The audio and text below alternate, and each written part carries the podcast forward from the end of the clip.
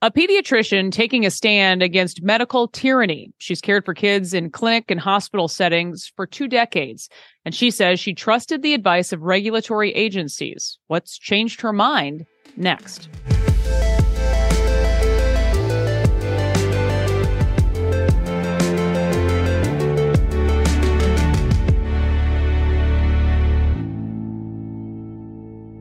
Dr. Renata Moon is my guest on the podcast. Dr. Moon, thank you so much for for making time for this conversation. Yeah, thank you for having me on. Give us a bit of your background. You've been in the pediatric field for for quite some time. Yeah, I've I've practiced pediatric medicine for, you know, well over 20 years. I've I've loved taking care of the kids that I've seen in my practice setting, in my clinic, and in the hospital setting. Uh, but I've been very alarmed about what's happening uh, lately in the the healthcare world. When was it for you that you started to question the COVID narrative?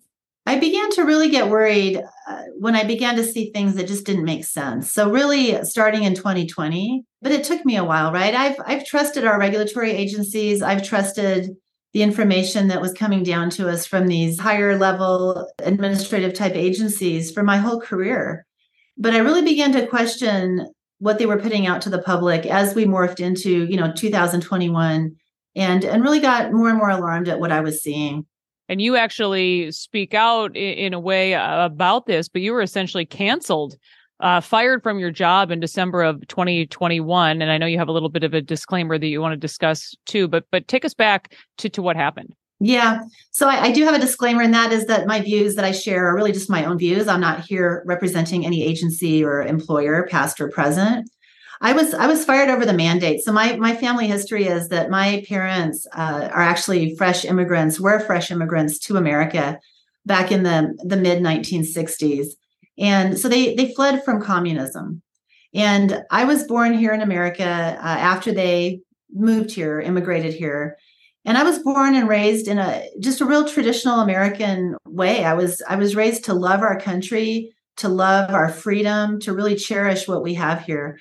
You know i think the message i have for people is is that um, immigrants like my parents they don't flee to america because it was amazing in their homeland. They fled because their homeland had become you know a living hell. It was a horrible place to be. And they were lucky they escaped with their lives uh, so I was raised to love our country. And uh, I began, that's why I became concerned about what I'm seeing. I, I saw our freedom going away and just being eroded away, little chunk by chunk. And you watched the hearings, I know, on the vaccine being used specifically in, in children. Talk about what's going through your mind um, and what you thought while this, while you were watching this all play out.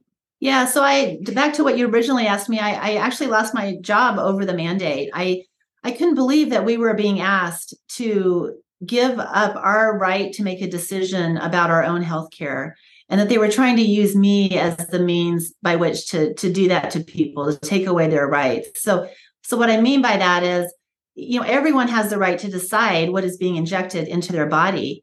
And here they were telling us that if we wanted to keep our jobs if we wanted to have our children attend school they had to inject something into their body that was experimental and had no uh, really no long-term studies no long-term safety studies and really alarming short-term data. So i lost my job over the mandate. I said no to the mandate. I, I said there's no way my family fled to america for freedom so that i could give my freedom away and watch my fellow americans give their freedom away. Um, but as as the vaccine began to roll out into uh, into something that was being recommended for our nation's children, I watched every one of those hearings, the safety hearings uh, that were being held. They were all televised, and you should have seen me at home. I was I was yelling at my computer. I literally was yelling at this, saying, "You don't have the data." And then one of the physicians that sits on the committee agreed with me yelling at home, although he obviously couldn't hear me. He actually said, We don't have the data we're just going to have to roll it out there and see what happens. And and I'm I'm paraphrasing his words, but it was very similar to what I just said. They don't have the data for this, and I became really alarmed at what what was being uh, told to the American public about this product when it comes to the the safety of it or the danger of it for our, our children. In your opinion, Dr. Moon, should kids get get the COVID vaccine at all? You know, absolutely not I the data is clear. There are alarming safety signals with this. Uh, the long-term studies haven't been done. And what's more, we now have, you know, I we all know somebody who's had what appears to be an adverse reaction to this shot. And, you know, I, we all know somebody. I know people just personally who clearly, you know, the younger you are, the more obvious it is. If you're in your 80s or 90s and something happens to you right after you've had this shot, it's a lot harder to tell if there's a problem or not. But these we're having young people have issues. I I randomly went out to lunch with a friend that I hadn't seen for years. Uh, you know, I was visiting her home city, and I so we got together over lunch. She's telling me how her 20 something year old son developed myocarditis, which is inflammation of his heart, five days after he received one of these shots, these mRNA shots. And he was in the military his military doctor told him, Oh, yeah, you have myocarditis, but don't worry, it's not from the shot. This is five days after he received the shot. You know, we all know somebody who's had something happen. But as a trained professional, I can tell you, we never used to see myocarditis. It was extremely rare. Now I hear about it from from family and friends and from people that uh, that I know again, it's not happening to everyone, thankfully, but it's happening enough that there's clearly a massive increase in this. So, so my answer is no. Your your child, your otherwise healthy child, has we have the data now. Your child has a statistical zero percent risk of a fatality from COVID. Uh, the majority of our children in our nation have already had COVID and have been fine. Uh, that doesn't mean they might not have been hospitalized. Any virus can hospitalize you for dehydration or other you know, things related to just not feeling well. But in terms of fatalities, our kids have essentially a 0% risk of harm. So why in the world would we give them a product that can cause them things like myocarditis, can cause them other neurological problems? And we even have at this point fatalities that have been recorded uh, that that clearly have happened in relationship to the shot. This needs to be pulled off the market and we need to have a sit down discussion about next steps moving forward. Instead, physicians uh, are being silenced. We are all being threatened for daring to question the data and daring to question what is obviously happening right in front of us. And as I mentioned, you've said before that you trusted the advice of regulatory agencies regarding vaccinations specifically, and that has changed for you through through this.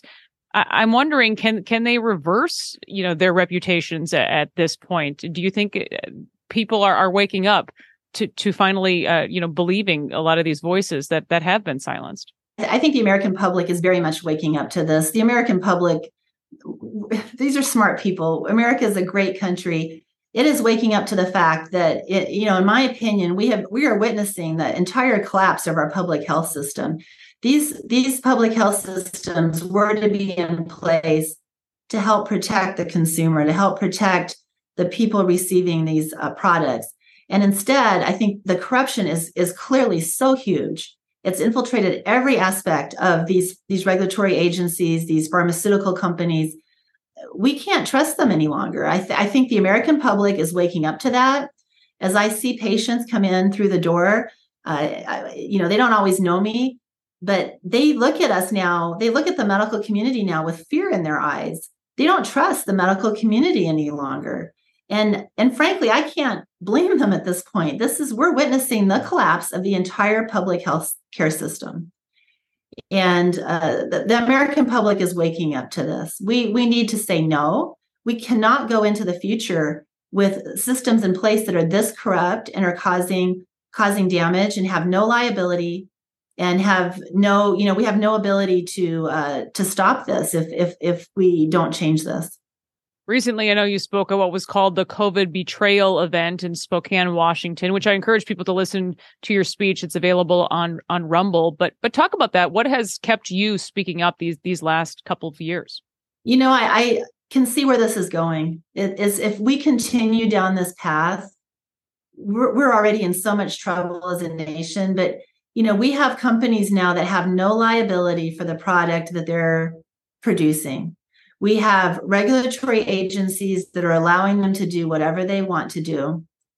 We have a system now that is so broken that even with all of these adverse events being reported across the country uh, with these shots, no one has stopped this. We we have to keep speaking out, and we have to get this to change. So, what has kept me speaking out is the fact that I can I can see how wrong this is.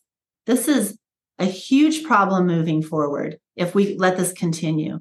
Uh, we cannot live in a world where we can be injected by force potentially. It's already happening, right? It's happened where we can be injected by force with a product that can harm and kill us and you are being told by your physician because they're they're afraid for their jobs you're being told by them that it is just simply safe and effective and to move on we can't be in this kind of a world this is not the world i want to leave for any of the children that i see in my practice we can't have this and I know this hasn't been an easy road for you dealing with the censorship issue, um, which again should should be something that that scares people. Yeah, that's probably been the most alarming thing here. I, you know, again, my parents fled from a, a system in which they had no voice. Under communism, there was no ability to speak out and to, to change things. Our freedom of speech in America is is one of our most important uh, rights. It is something that we need to hold just close to our hearts and and preserve at all cost our freedom of speech. And so what's happened to me is I've I've completely lost it with uh, my my freedom of speech with some of my employers. Uh, I was, as I mentioned, um, fired over my refusal to comply with the vaccine mandate. Uh, I uh, was also recently, and I can't get into details at this point, but I recently had an employer send me a memo. It's a different employer send me a memo, uh, really targeting me for having spoken at the Senator Johnson hearing in December of 2022. Now, I want to be clear. I went to the Senator Johnson hearing to speak because I am a concerned pediatrician, very concerned about the, the danger of this COVID 19 shot for children. So I was invited by a US Senator to speak in Washington, D.C. on Capitol Hill in the Kennedy caucus room about my safety concerns. And I went on my own time. I took personal time. I paid my own way. I paid my own air my own hotel room. I went because I it's my obligation and my duty to speak, and it's also my right to speak.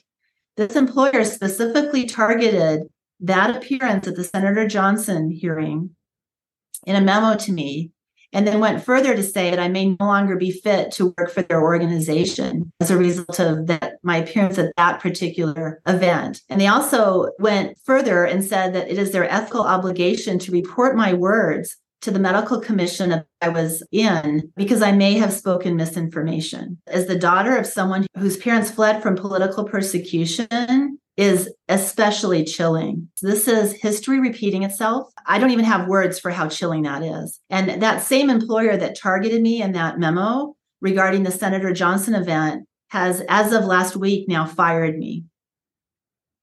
Wow. Yeah, I was fired. Now, I want to be clear I trained at a top US medical school. I have a clean record of patient care. I've never had any sort of uh, reports to any medical commission regarding my license or my ability to practice medicine. I have always taken care of patients to the best of my ability. I'm not perfect, right? But I've done the very best I can. I've never been named in a patient care lawsuit. And this had nothing to do with my direct care of patients. This had to do with my voicing my safety concerns about a brand new mRNA vaccine to, to a US senator. So if that doesn't scare and chill everybody listening to this, I don't even know what to say because this is this is so alarming. We are losing and have lost our ability to speak freely in America and we need to change that. If I if I had stood up there and said, you know, the sky is purple and the grass is red and I I was co- completely off base, I still have the right to say it. But I didn't. I actually said things that were very factual. I pulled out a package insert that says intentionally blank on it. I said nothing that's really even controversial, to be honest with you. And and I spoke about my own personal experiences. We can't allow this in America. We can't allow this kind of silencing of physicians and average citizens to continue. Yeah, I get a little choked up about it. I think about my family fleeing, and to think that that's happening right here in America right now is, I'm just in disbelief that it's happening but that's why I'm speaking out. I actually will speak out even louder than I already have as a result of this continued silencing because we cannot sit here and take this silently. Well, so many of us I know are, are behind you and appreciate you using your voice. Dr. Renata Moon, thank you so much again for joining me today. Yeah, thank you for having me on. That'll do it for this episode of Liz Collin Reports. We'll see you next time.